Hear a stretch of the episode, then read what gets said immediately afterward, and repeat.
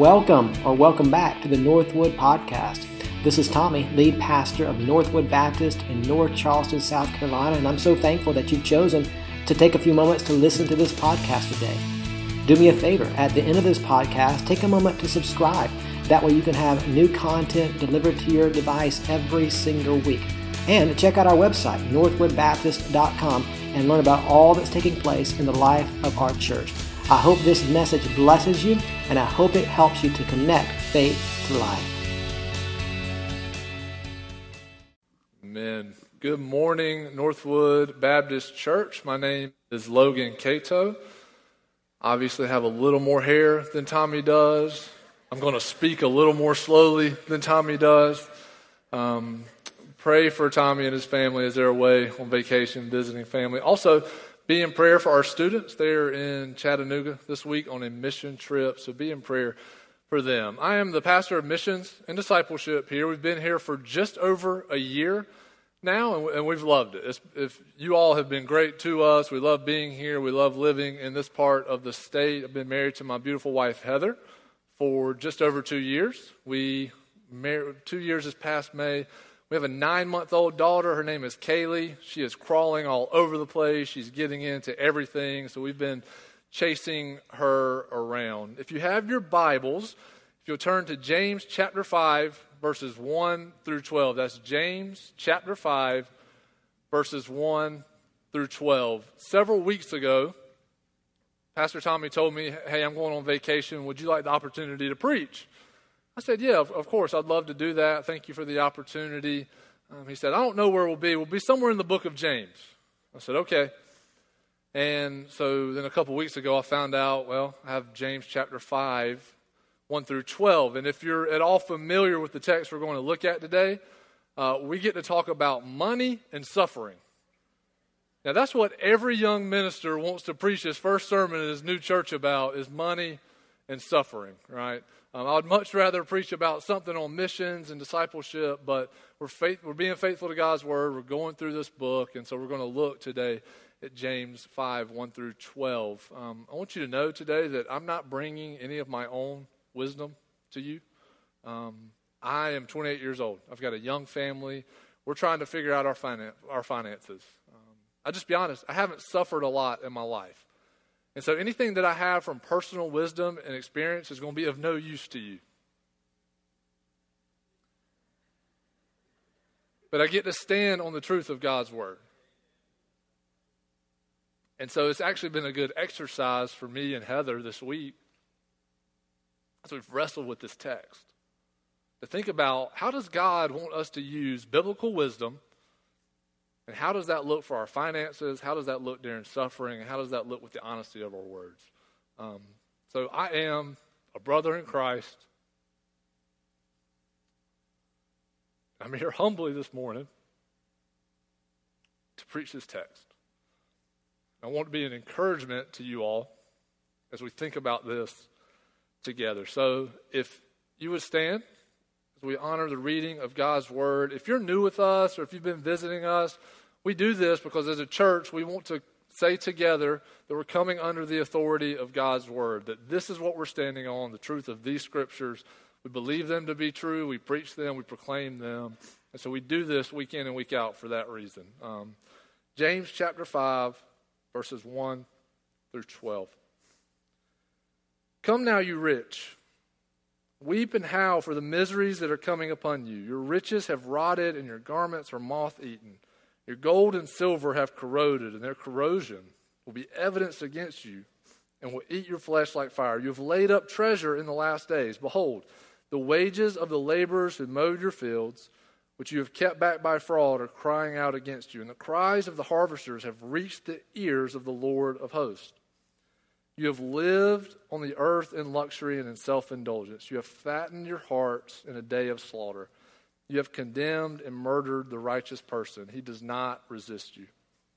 Be patient, therefore, brothers, until the coming of the Lord. See how the farmer waits for the precious fruit of the earth, being patient about it until it receives the early and late rains. You also be patient. Establish your hearts, for the coming of the Lord is at hand. Do not grumble against one another, brothers, so that you may not be judged. Behold, the judge is standing at the door. As an example of suffering and patience, brothers, take the prophets who spoke in the name of the Lord. Behold, we consider those blessed who remain steadfast. You have heard of the steadfastness of Job, and you have seen the purpose of the Lord, how the Lord is compassionate and merciful. But above all, my brothers, do not swear either by heaven or by earth or by any other oath, but let your yes be yes and your no be no, so that you may not fall under condemnation. Pray with me. Father, we love you. We praise you. We thank you for who you are, for what you've done for us in Christ. Thank you for the Spirit, God. And I pray this morning that you would hide me behind your cross. That your Spirit would move. God, I pray for the brothers and sisters in this room that this would serve as an encouragement to be on your mission, to use your wisdom in every area of our lives. God, I pray for those in this room who are not believers. Pray you would save them. I pray you would allow me to be faithful to this text, faithful to who you are and what you've done for us. God, we love you. We pray this in Christ's name. Amen. You may have a seat. So, as you could tell from the reading of that text, we are going to be all over the place this morning. Uh, not only did Pastor Tommy give me the luxury of preaching on money and suffering, this, this is about three sermons packed into one. So we're going to cover a lot of content in a very short amount of time. As we've been studying through the book of James, I hope you've enjoyed this. I hope it's been encouraging to you. James, the half brother of Jesus, he came around late to believing that Jesus Christ was the Messiah, but he's writing this letter to the, to the diaspora, to these Jewish background believers who are spread out among the nations. He's encouraging them and he's reminding them to stay true and hold on to their faith, right? That their lives should be in accordance to the faith they proclaim in Jesus Christ. And here, as we, as we jump into this text, he's, he's going to address the, the world, he's going to address the church, and he's going to play off of those two and, and call the church to live differently than the world does, and he's going to tell them to be patient while they do it. So we want to start with verses 1 through 6. And the main point for these six verses that I want you to see, I want you to be wise with your money. James is telling us that we need to be wise with our money. Again, he's writing these first six verses to those who are outside of the church, to unbelievers. He's looking at the world. He's condemning them for the way that they store up their treasures, the way they use their money. Um, and he's causing, he's telling us to not, um, to, that we want to use our money wisely. If you make $25,000 or more per year in this room, you're among the top 1% of the world's wealth. Now, especially if you're a student in this room or a college student, you may be thinking, man, I love $25,000 right? But if you're paying rent every month or a mortgage, bills, whatever it is, $25,000 is not going to get you very far. But if you make that or above, you're in the top 1% of the world's wealth. Um, America is an extremely wealthy country, and um, we have privileges that, that most people in the world don't have for, for simply being able to go out to eat dinner, um, to have electricity. There's so many people around the world who are poor and suffering and dying. Our culture promotes this wealth that we have. And everywhere you look in our culture, they're going to tell you that you need to accumulate as much as you can. Right? Give me more. All the ads that we see on a daily basis are aimed at getting you to try to buy something new because that new thing is going to make you a happier individual. Right? Maybe thinking if I could just get into a little bit bigger of a house, we'd be, we'd be happy. If I could just get that new pickup truck, if I just had a boat so I could go fishing when I want to. Right? Our culture and our society tells us this on a regular basis that having more will lead to happiness. We get this from our, our entertainers, from actors, musicians, athletes. We, we look at their lives and we say, man, they look like they've got it together. They look like that, that's the kind of life I'd want to have. Um, so we're gonna we're gonna do a test case here. How many of you are familiar? You don't have to know anything by him, but are at least familiar with the rapper hip hop artist named Drake? Okay, that's way better than the first service. And I'm pretty sure Pastor Tommy is watching this on live stream and he's shaking his head because my first illustration point is going to be Drake. But Pastor Tommy, that's what you get when you let a millennial preach. So Drake is a rapper. He's a hip hop artist. He's very popular. Um, he he is worth a lot of money. He's got about 56 million followers on Instagram. If you're unfamiliar with what Instagram is, it's kind of like Facebook. If you're still unfamiliar with what Facebook is, it's like receiving a lot of mail every single day, right? So imagine that 56 million people have your address and they can send you mail whenever they want to. But it, very popular. His songs, he's a musical artist, always on the top of the charts. He's worth about $150 million. Um, he gets paid $2 million every time he does a show. Uh, he's got several homes. He's building a mansion in Toronto. He's from Canada. He's got several homes in Los Angeles. He's got over uh, around 10 very expensive cars, right? And he likes to brag about it. And his music, as is with rap music, there's this bravado that, that he has and this machismo and this braggadocious nature to his rap music in which he gets to boast about his wealth, right, about his possessions, right, about the number of, of women that he can have. And this is what his music is largely about, as is with much rap music. Right, so in his latest album, um, most of his songs are in that nature, but one of his songs um, is called Is There More? And in this song, this is exactly what he does. He brags about how much stuff he has.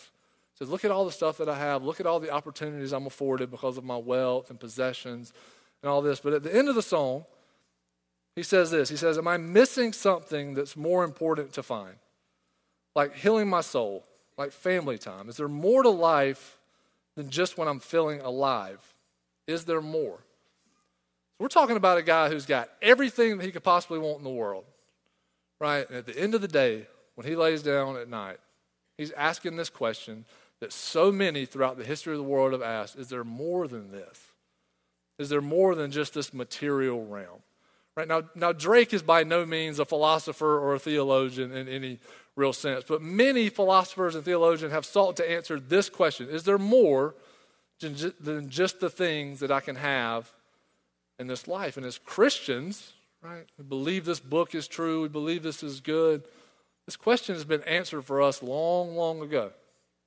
Right, if, you're, if you're familiar, King David's son, King Solomon, right, he takes over the throne and he asked God for one thing. He said, God, grant me wisdom. Right? And with that wisdom, King Solomon is able to, to make the kingdom of Israel great beyond measure. He starts, he starts using his wisdom for his own benefit. He starts going against what God would have for him and his people. And he starts gathering possessions. Right? And he's got 300 wives, got 700 concubines, he's got vineyards and houses and everything that he could possibly want. Well, King Solomon, who believe wrote the book of Ecclesiastes, he's looking back at the end of his life and he's measuring up. What was all of that worth? What was all of that for me? Um, so we're going to look at Ecclesiastes chapter 2, verses 1 through 11. And this is what he writes I said in my heart, Come now, I will test you with pleasure. Enjoy yourself. But behold, this also was vanity. I said, Of laughter it is mad, and of pleasure, what use is it? I searched my heart how to cheer my body with wine, my heart still guiding me with wisdom, and how to lay hold of, on folly till I might see what was good for the children of man to do under heaven during the few days of their life. I made great works. I built houses and planted vineyards for myself. I made myself gardens and parks, and I planted them in all kinds of fruit trees. I made myself pools from which to water the forest of growing trees. I bought male and female slaves, and I had slaves who were born in my house. I had also great possessions of herds and flocks, more than any who had been before me in Jerusalem. I also gathered for myself silver and gold and the treasure of kings and provinces. I got singers, both men and women, and many concubines, the delight of the sons of man. So I became great and surpassed all who were before me in Jerusalem. Also, my wisdom remained with me, and whatever my eyes desired, I did not keep from them. I kept my heart from no pleasure, for my heart found pleasure in all my toil. And this was my reward for all my toil Then I considered all that my hands had done and all the toil I had expended in doing it. And behold, all was vanity and striving after wind. There was nothing to be gained under the sun. So, the problem that Drake is experiencing, right, and so many within our American culture who are building up wealth, gathering possessions, King Solomon said, I had this figured out a long time ago. I could have told you a long time ago right, that all this was vain. The theme of the book of Ecclesiastes is that all is vanity, all is lost, all striving after the wind. All right, so for us, as we're sitting here, James is warning the world against storing up their treasures. Question for us is what does that look like in our own lives? Right? What is the treasure in your life that you're storing up? Because if you're in Christ, when we die, we believe that you'll go to be in the presence of God. But what you will not take with you is a suitcase full of the things you have back home. Right? Your car, if, if you die tomorrow, guess what? They'll sell it to someone else and it'll make it to a junkyard eventually. Your home will wither and fade. Right? The boat, whatever it is, all those things are fleeting. So for us, today, we don't want to place our faith in earthly treasures. We want to place our faith in the things that are coming in heaven, right? And it's so easy for us in the church to get sucked into this mindset that, well, I just need a little bit more. I had this, I had this thing. If my house was just a little bit better, if, if I had it a little more put together, right? Um, and, and from a long time ago, we've been told that you can acquire all the things the world has to offer, and it's not worth anything in comparison to knowing Christ Jesus. So don't place your faith in earthly treasures. Verse 4, he says, Behold, the wages of the laborers who mowed your fields, which you kept back by fraud, are crying out against you. And the cries of the harvesters have reached the ears of the Lord of hosts. And so, what's going on here is that, again, these Christians are spread out among different nations, and there's landowners. And these landowners have large areas of land, so they'll have people come and work for them. And as would be normally expected. The workers, they, they do their job, whether it's mowing the fields or picking crops or planting or whatever it may be. At the end of the day, they expect their payment. Right? Well, what these landowners are doing is they're getting people to work for them, and then they're not paying them their money. Which, in, in this situation, because finances were tough to come by, money's hard to come by, right? Getting your payment at the end of the day, that might mean whether or not you're going to get to eat whether or not your family gets to eat that evening. And so he's warning these landowners against doing that. Now, I think I can pretty confidently say this. I doubt there's anyone in this room who's a landowner who's not giving payment to the people working on their land.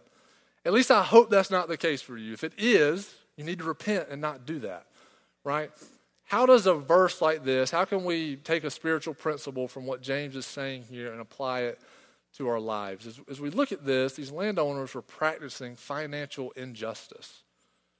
Right? They're not giving payment that's due and reserved. So, what does that mean for us? Is, um, it means that we, as the church, as believers, should practice financial justice.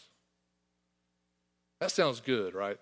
As I was, as I was writing this sermon out, I was thinking through this stuff, I came across this. I was like, well, they're being, they're practicing injustice. So financial justice. That sounds like a good biblical thing, like a big theological. That sounds good. I sat there and I was like, what is financial justice? What does that look like in our lives? And I, I think there's plenty of points of application that we could make on this about what financial justice looks like, but it is doing with our money things much differently than what the world does with their money. We spend our money differently, we use our finances differently for the mission of God. If you're in Christ, you've been saved from your sin and put on God's mission. Right? So everything that we do, whether it's finances or time or whatever it is, should be for that aim, right? To see people reach with the gospel, to see the kingdom of God spread out over this earth. That's financial justice, using your money for those ends. Right? The scriptures are replete with examples about caring for the orphan, caring for the widow, right? Caring for those who are less fortunate, whether that be in the church or outside of the church, using our money for those purposes. for the hope that people will come to faith in Jesus Christ, right? The kingdom will spread. Very practically, if we did an exercise where said, okay, next week, what we're going to do is we're going to come in here, and I want everyone to bring their budget with them. Right? I want everyone to bring their budgets in, and so we can we can look and compare budgets. You might look at some budgets, and after you pay your mortgage or pay your rent, pay your bills, we see where your money starts to go. Maybe it's toward vacation. Maybe you're, you're saving up year in and year out so you can take the family on a vacation. Um, maybe it's for that new boat. Maybe I got this money set aside.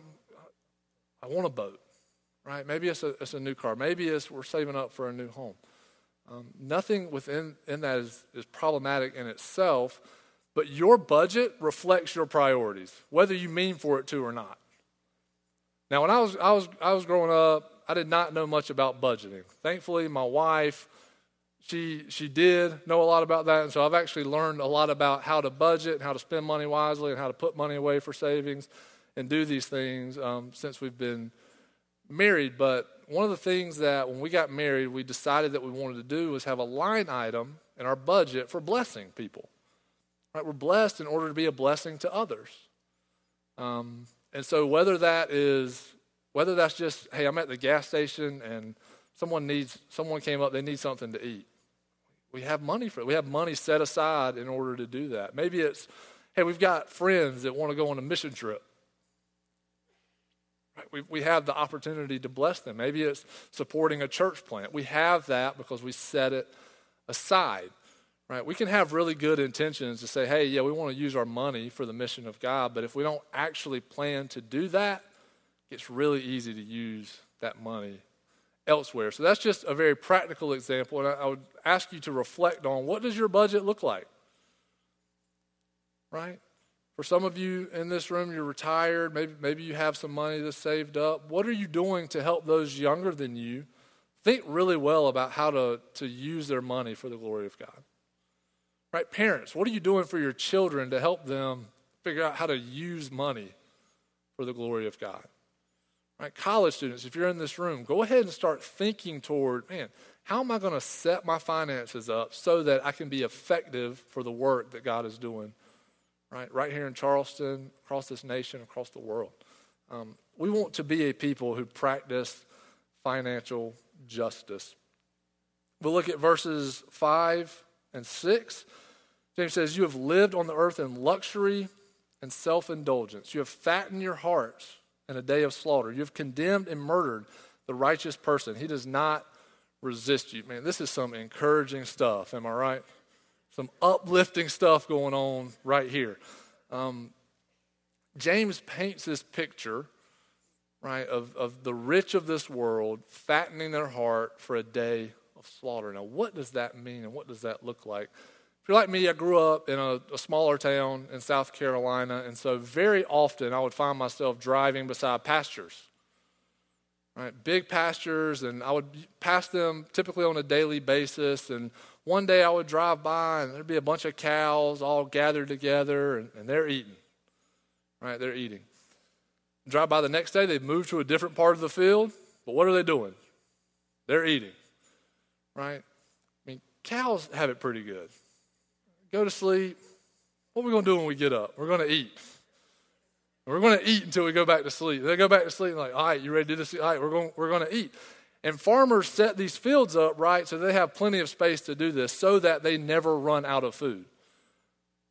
But see, what the cows don't realize is that they're being prepared to become somebody's juicy hamburger, right? Farmers like fat cows. We like them big, right? More money, more meat. But the cows have no idea this is happening, right? They're just eating to their heart's desire. They're unaware that they're prepared for a day of slaughter. So James is looking at the world. He said, Hey, you don't realize what's coming. Right? Especially in our culture, in our society, it's everywhere. The pasture's really big and there's a lot to feast on. Right? The implicit thing for the church, for Christians reading this letter, right, is that we need to be prepared for judgment. See, the world is prepared in the sense that they're getting fat on the things of the world. Right? But we need to be prepared because we know that Christ is returning. I think about you know, this text forced me to think about this, but I think about this often. Right? The, the title of this sermon is Wisdom in the Last Days. And James uses that language here. New Testament authors use this term last days to refer to the time period between Christ's ascension into heaven after his resurrection and when we expect him to return. Right? And James and Paul, they both seem to think that it was possible that Christ could return in their own lifetime. They were living in the last days. Well, almost nearly 2,000 years later, we're still in those last days. Right? We believe that it's true. We hope that it's true that tomorrow Christ could return. That before this sermon's over, Christ could return. We have to ask are we prepared for that? Are you prepared for that? Because it's really, sometimes it's kind of a fear of mine that when Christ returns, I'll be watching Netflix. Right? When Christ returns, I'll be playing a game on my phone. When Christ returns, I'll be watching some football. None of those things are bad. Right? But He's called us to live as if the end is near, because it, it very much could be. So, what does that mean for us in our finances? See, I think it's easy as we talk about finances to swing to one side of the pendulum or the other, right? One side would be to say, oh man, Christ is coming back. Just get rid of that money, right? Give it to the poor, give it to the needy, just give it all away. God will take care of you, right? That's one side of the pendulum. And that's not wise, right? The, the Bible talks plenty about using wisdom and, and saving money and having money set aside. And, and I, I, think most of you are probably doing those things. So, like a 401k is not inherently evil, and your Roth IRAs and the savings that you have, that's wise to do those things. Right? But the other side of that pendulum is going to say, cling on to everything you have and pinch every penny, right? And save and save and save. And this is where the biblical authors are going to come in, like King Solomon, and say, all that's vanity. Right? Christ returns tomorrow, it doesn't matter how much you have saved in that bank account. And so this is the part of the sermon probably where we start feeling kind of depressed. It's like, man, I'm tired of hearing about money. Give me a second. We're about to switch to another train of thought. Right? But I want you to be encouraged. I don't want this to be a discouragement for you to make you feel like, hey, I just want your money, right? Just give us all your money. I don't want that.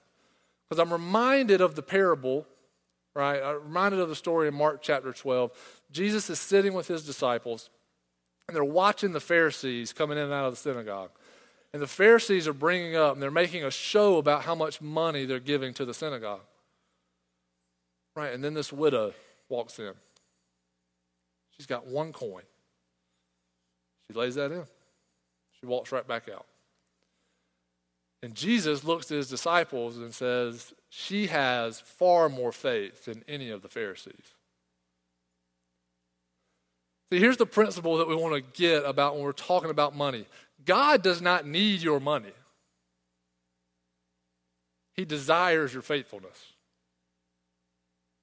Catch that. God does not need your money, He desires your faithfulness. Do we really think, we want to convince ourselves that the sovereign creator of the universe actually needs an extra 20 from us? That whether we're tithing 5% or 15%, that's going to make a difference in Him saving the nations? He desires our faithfulness. Right now, your faithfulness, as James is going to say, will play out in how you use your money and what you do with it. Right? But it's, it's faithfulness that he desires. And so for us, we want to be prepared for judgment. We want to be found faithful. If, if Christ were to return today, we want to be found faithful with the resources that he has given us. So James switches his train of thought in verses 7 um, through 11, and, and he's encouraging the church to, to be patient in their suffering. Um, when I was younger, about 10th grade, I got in a wreck. And I hit my face really hard on the steering wheel, and it knocked a few of my teeth out. So I had to get a lot of dental work done to get a bridge put in, grind some teeth down, and they were shooting me up with Novocaine. I had a sensitive tooth. It was not fun. Not a pleasant experience, right? So when I was in seminary, I, I hadn't been to the dentist in a while, so I went to the dentist, got checked up. They said, everything looks good. I'm like, yes, right? So I didn't go for like several years after that. Well, I went to the dentist a couple weeks ago, and I've got all kind of problems. Um, I would not advise skipping out on the dentist. I had like six cavities, and they wanted to pull my wisdom teeth out. And man, so the past couple weeks, I've spent some time at the dentist. Uh, they, they were shooting me up with Novocaine. They're drilling on my teeth, and I can smell the teeth burning as it's going on. It's just a terrible experience. If anybody's a dentist in here, God bless you, but that is just an awful experience. The whole time I was sitting in that chair, man, this is awful. Right? But I know that it's coming to an end. I know that on the other side, as I'm going through the suffering of, of having my teeth drilled into and teeth pulled out and everything else, that on the other side, there's an end to the suffering. There's a goal in mind for why I'm doing that. But in the moment, really going through what seems to be some real suffering um, for me. And so, much more, much greater suffering is the believers that James is writing to. Again, they're being persecuted for their faith. We believe that many of them are probably being uh, killed and martyred during this time. And so, this is what he writes to them. He says, Be patient, therefore, brothers, until the coming of the Lord. See how the farmer waits for the precious fruit of the earth, being patient about it until it receives the early and late rains. Late rains. Now, let's just be honest for a second. We, as Americans and sitting in this room, we're not the most patient people in the world, right? Our society is set up to get us things as quickly as possible, right, whenever we want them. If, if you're sitting at the house and you don't feel like going out to get fast food, if that's not good enough for you, you can just get Uber Eats and someone will go get your food for you and bring it to you. You don't have to even leave the house, right? Um, this is this is a shout out to Pastor Tommy, but you think about Chick fil A, right? This wouldn't be a good sermon without a Chick fil A illustration. You could go to Chick fil A at any time of the day, the line could be backed out all the way down the road, and you're going to get that chicken sandwich in about four minutes. That's pretty good, right? But that wasn't good enough for us. So, what did Chick fil A do? They built two drive through lines. So now you can get your chicken sandwich in two minutes, right? And we expect that to be the case. We're just not a very patient people. And so when James uses this illustration, this analogy of this farmer, you think about what farmers do. They, they do this laborious work of, of planting seeds and watering and, and tilling soil, and they're expecting produce to come, but they're expecting it to come many, many days and weeks down the road. Right?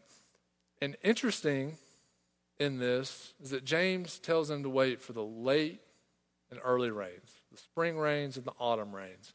Um, this is a reference from several places in the Old Testament. One of them is Deuteronomy 11, verse 14. God is promising his covenant faithfulness to his people.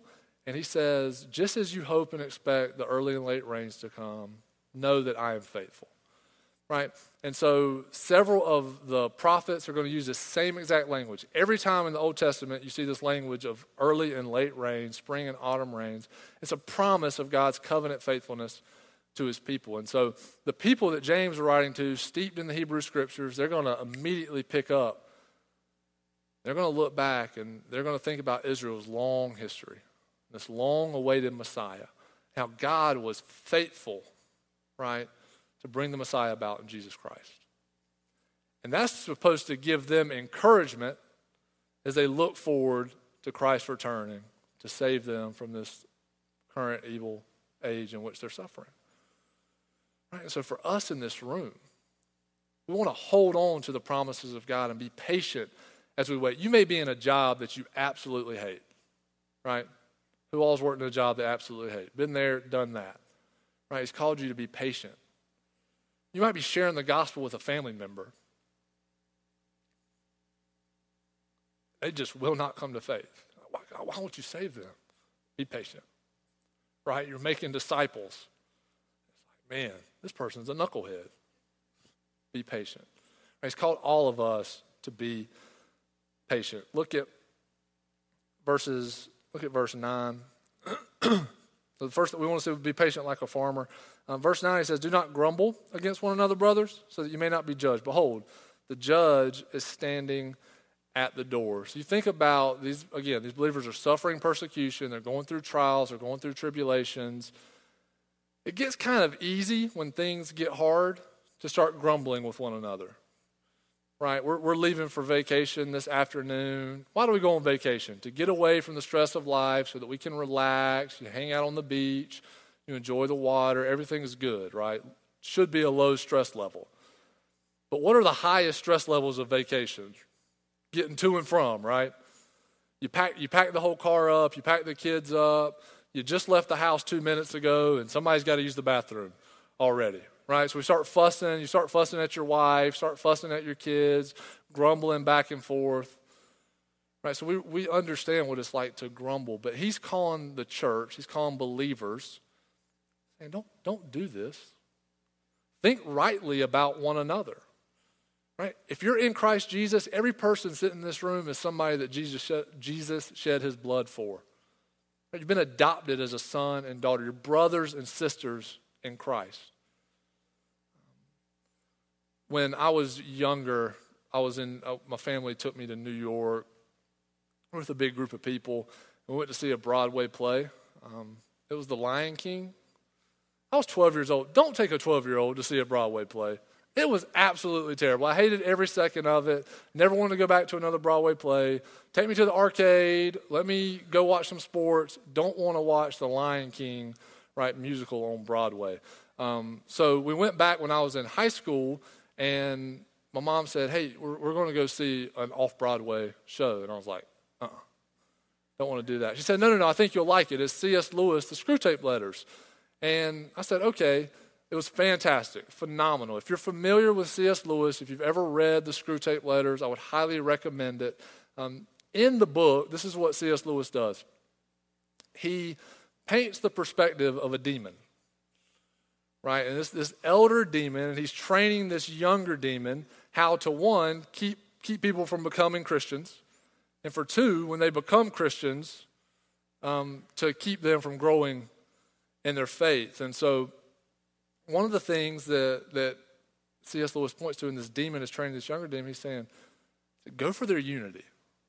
Try to pit them against one another. Look at this from the Screwtape letters. One of our great allies, this is the older demon writing to the younger, one of our great allies at present is the church itself. Do not misunderstand me. I do not mean the church as we see her spread out through all time and space and rooted in eternity, terrible as an army with banners. That, I confess, is a spectacle which makes our boldest tempters uneasy. But fortunately, it is quite invisible to these humans. All your patient sees is the half finished, sham Gothic erection on the new building estate. He is unaware. He is not able to see what we see. The church, mighty as an army with banners, able to make us tremble before God's purposes and plans. Rather, he sees the half built working of God in the hearts of his people. When he gets to his pew and looks around him, he sees just that selection of his neighbors, whom he has hitherto avoided, provided that any of those neighbors sing out of tune, or have boots that squeak, or double chins, or odd clothes. The patient will quite easily believe that their religion must therefore be somehow ridiculous. Work hard then on the disappointment or anticlimax, which is certainly coming to the patient during his first few weeks as a churchman says if you want to distract him from growing in Christ, just cause him to look down the pew. The thing for us is we're sitting in this church, again, all of us been saved by the blood of Jesus Christ, right? That's your brother and sister sitting beside you who need you to love them, to care for them, to support them so that they and you can grow in Christ, right? One of, again, one of our greatest displays of the gospel as a church is our unity that we have in Christ Jesus. Despite your background, despite the color of your skin, despite your financial situation, we come here on Sunday and we praise God together for who He is and what He's done. Right? We want to be unified. Um, So we want to be patient with one another. And the final example that he gives in, in verses 10 and 11 is an example of suffering and patient brothers, take the prophets who spoke in the name of the Lord. Behold, we consider those blessed who remain steadfast. You have heard of the steadfastness of Job, and you have seen the purpose of the Lord, how the Lord is compassionate and merciful. So he encourages the church here. He says, if you want examples of how to deal with suffering, right, look to the scriptures. Think about the prophets. Think about Isaiah. Isaiah had to walk around with no clothes on for three years proclaiming this message of judgment. Right? Jeremiah, no one listened to his message. Right? He went his whole ministry shouting out the things of the Lord, and no one listened. People wanted to have him dead. Ezekiel, right? You think about the prophets and what they had to go through as they're suffering, seeing their people turn away from their God. But he says, if you want this chief example in the Old Testament, look at Job. If you're familiar with the story of Job, you know that Satan is going back and forth on the face of the earth, and he comes up, he's, in, he's having this conversation with God, and um, God looks and he says, Well, try my servant Job. Right? He's righteous. And so, what does Satan do? He comes in and he takes away his home, takes away his possession, kills his children. Right? The only thing that was, that was left was his wife. He go, and he didn't curse God. And he goes, and Satan, so Satan goes back, have this conversation with God, and he says, he says, I'll let you do him physical harm, just don't kill him. Right? So Job just lost everything he's got, and now he's got boils from head to toe. And he's sitting there and he's scraping off these boils with pottery. And his wife, the only thing that God left him, looks at him and says, You're an idiot. Right? Why are you doing that? Just, just curse him. Job doesn't do it. Right? My guess is that none of us, I would go to venture that none of us have suffered quite in the same way that Job has. Right? And James points back and he says, just like Job, remember God's faithfulness. Now, let's be real honest in this room. Although you may not have lost all of your children, all your possessions, all your belongings, and broke out in boils, right? I imagine there's a lot of real hurt, real suffering going on in this room right here today. Maybe you've lost a loved one. Maybe you've lost a spouse. Maybe you've lost a parent. Maybe it's a miscarriage. Maybe it's cancer.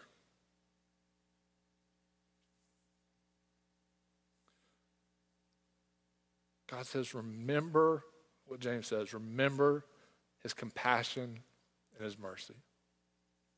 That he's not far from you in your suffering. And our chief example of this, right, is Jesus Christ himself. Because the Father had to watch his Son go to the cross and take on the sin of us, right? The death that we deserve, the punishment we deserve. He had to watch his Son, whom he loved so dearly. He took that on on our behalf. So our God knows suffering. He endured it at the cross. And I hope if you're a believer in this room today, I hope as you're going through suffering, whatever that might be, you can look to Christ. The source of encouragement, right? To know that He is with you in that. And the beautiful reality is, is that one day He's coming back. And one day there will be a new heaven and new earth where suffering is no more. If you're an unbeliever in this room, you don't have the reality of that hope, I call you to Christ.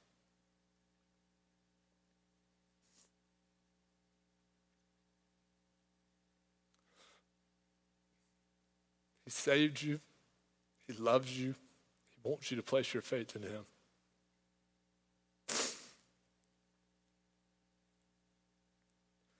We want to be patient like Job. We want to be patient in our suffering. Um, the final verse that we'll look at before we wrap up,